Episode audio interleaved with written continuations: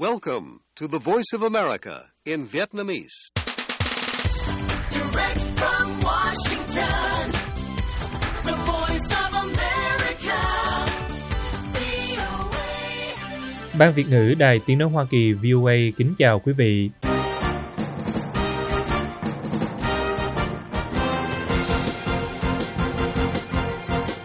Chúng tôi xin mở đầu chương trình thời sự quốc tế sáng thứ ba ngày 28 tháng 2 năm 2023 ở Việt Nam với phần lược thuật các tin đáng chú ý. Tổng thống Belarus, đồng minh của Putin sắp thăm Trung Quốc, trong khi Mỹ tiếp tục cảnh báo Trung Quốc đang xem xét cung cấp thiết bị sát thương cho Nga.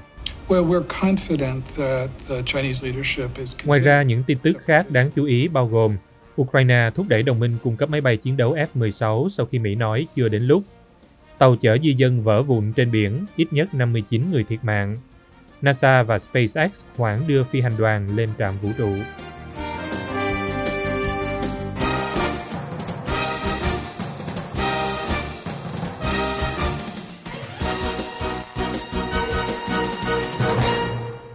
Bây giờ, mời quý vị theo dõi bản tin chi tiết của đài VOA.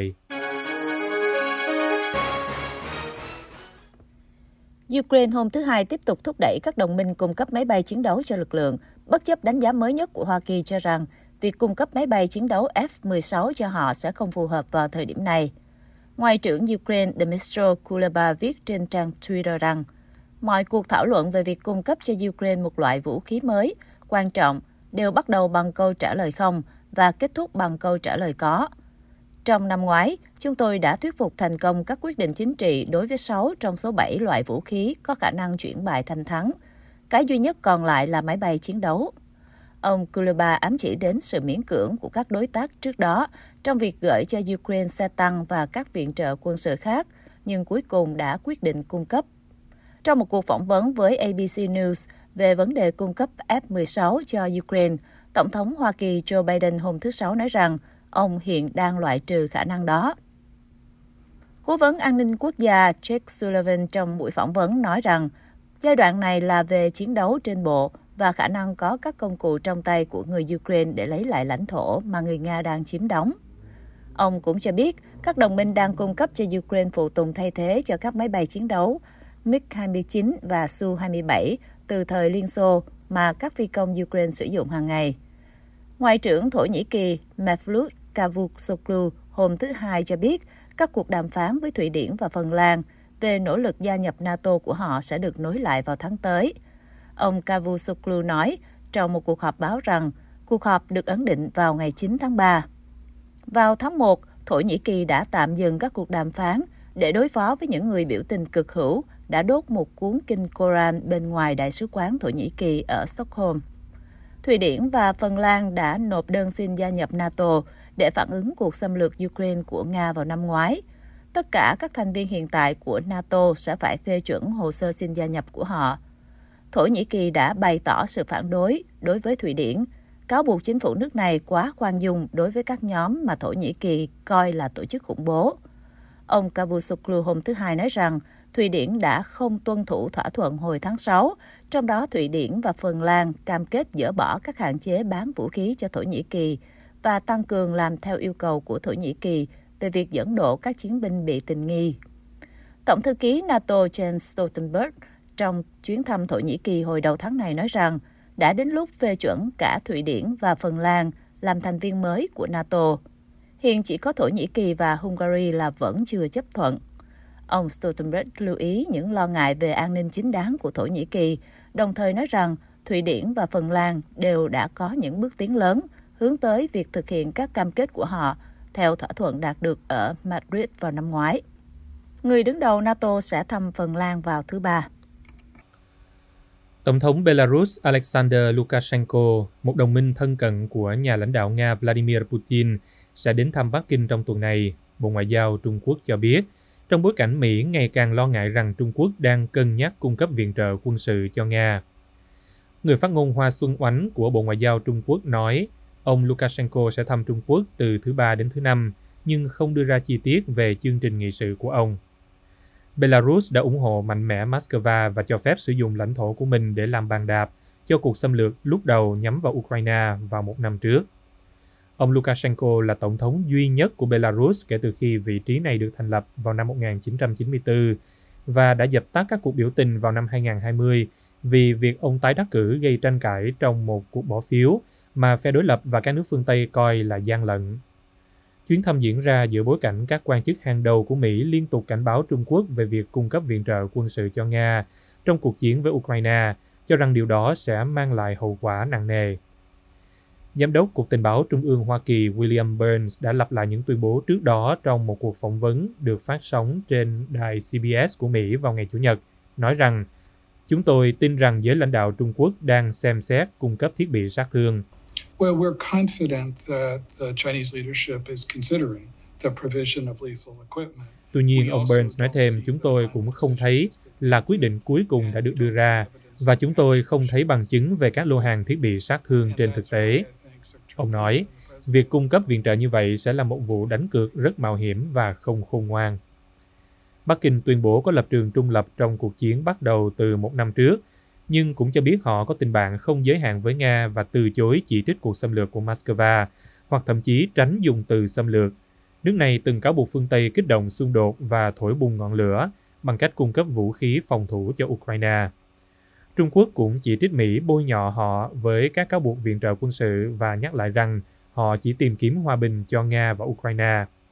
Bắc Kinh ngày thứ Sáu đã đưa ra một đề xuất kêu gọi ngừng bắn và đàm phán hòa bình giữa Ukraine và Nga. Tổng thống Ukraine Volodymyr Zelensky thận trọng hoan nghênh sự can dự của Trung Quốc, nhưng nói rằng thành công phụ thuộc vào hành động chứ không phải lời nói. Kế hoạch do Bộ Ngoại giao Trung Quốc đưa ra chủ yếu nhắc lại các lập trường đã nêu lâu nay, và các nhà phân tích cho rằng nhiều khả năng Bắc Kinh sẽ không phải là một bên trung gian điều giải do mối quan hệ chặt chẽ với Nga và lập trường kiên định đối với cuộc xung đột. Tuy nhiên, một số nhà quan sát cảnh báo rằng Ukraine và các đồng minh của họ cần phải bước đi cẩn thận, nói rằng việc từ chối những gì Trung Quốc coi là thỏa thuận hòa bình có thể khiến Bắc Kinh tiến gần hơn tới việc cung cấp vũ khí cho Nga. Chủ tịch Trung Quốc Tập Cận Bình được cho là đang chuẩn bị thăm Nga trong vài tháng tới.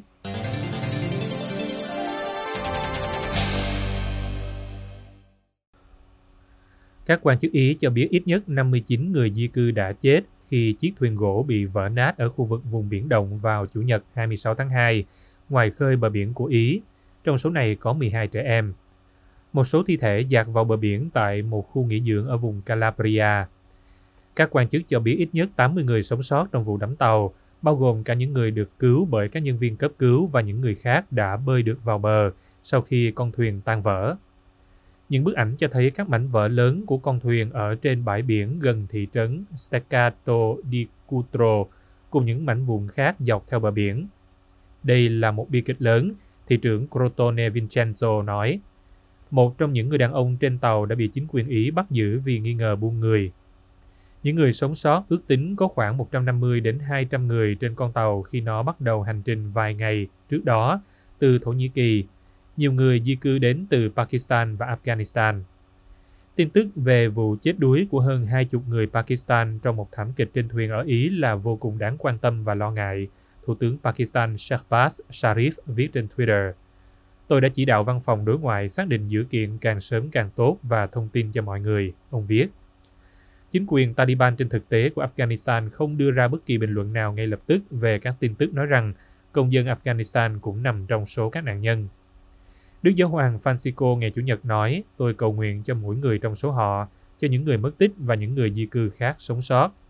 Đức Giáo hoàng cũng cho biết ông cũng đang cầu nguyện cho những người cứu hộ và những người chào đón những người di cư. Nước Ý đã tràn ngập những người di cư đến từ châu Phi, Nam Á, Trung Đông và những nơi khác. Nước này đã yêu cầu các quốc gia khác trong Liên minh châu Âu đẩy mạnh và tiếp nhận một số người di cư. Nhiều người trong số họ không muốn ở lại Ý mà thay vào đó tập trung vào việc đi đến những nơi khác ở châu Âu để tìm việc làm và hoặc đoàn tụ với các thành viên trong gia đình. NASA và SpaceX vừa hoãn kế hoạch phóng một phi hành đoàn gồm 4 thành viên vũ trụ quốc tế vào thứ Hai, 27 tháng 2 do sự cố hệ thống mặt đất. Quyết định được đưa ra chưa đầy 3 phút trước khi tàu vũ trụ chuẩn bị cất cánh từ trung tâm vũ trụ Kennedy của NASA ở Cape Canaveral, bang Florida. Ngày phóng dự phòng đã được ấn định vào thứ Ba, nhưng NASA cho biết do điều kiện thời tiết không thuận lợi, lần phóng tiếp theo sẽ là ngày 2 tháng 3. Phi hành đoàn gồm 4 người, bao gồm hai người Mỹ, một người Nga, một người phi hành gia đến từ các tiểu vương quốc Ả Rập Thống Nhất. NASA cho biết sứ mệnh kéo dài 6 tháng theo kế hoạch của họ, gồm một loạt các thí nghiệm khoa học, bao gồm nghiên cứu về cách vật liệu cháy trong môi trường vi trọng lực, thu thập các mẫu vi sinh vật từ bên ngoài trạm vũ trụ và nghiên cứu chip mô về chức năng của tim, não và sụn. Podcast Thời sự quốc tế của Đài Tiếng Nói Hoa Kỳ VOA cập nhật tin tức thời sự quốc tế mới nhất mỗi ngày, các chuyên mục đặc biệt về Việt Nam và thế giới, các bài phỏng vấn, tường trình, bình luận và phóng sự của phóng viên và cộng tác viên đài VOA về các vấn đề liên quan đến Việt Nam và quốc tế. Mời quý thính giả đăng ký podcast Thời sự quốc tế VOA trên các ứng dụng Spotify, Google Podcast, Apple Podcast hay trên bất cứ ứng dụng phổ biến nào để nghe podcast Thời sự quốc tế VOA mới mỗi ngày.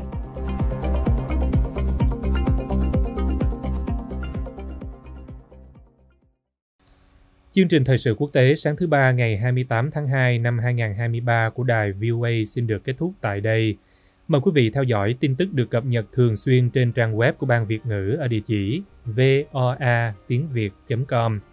Cảm ơn quý vị đã lắng nghe và xin hẹn gặp lại quý vị trong chương trình sáng mai trên podcast. Hoàng Long cùng toàn ban Việt ngữ kính chào quý thính giả.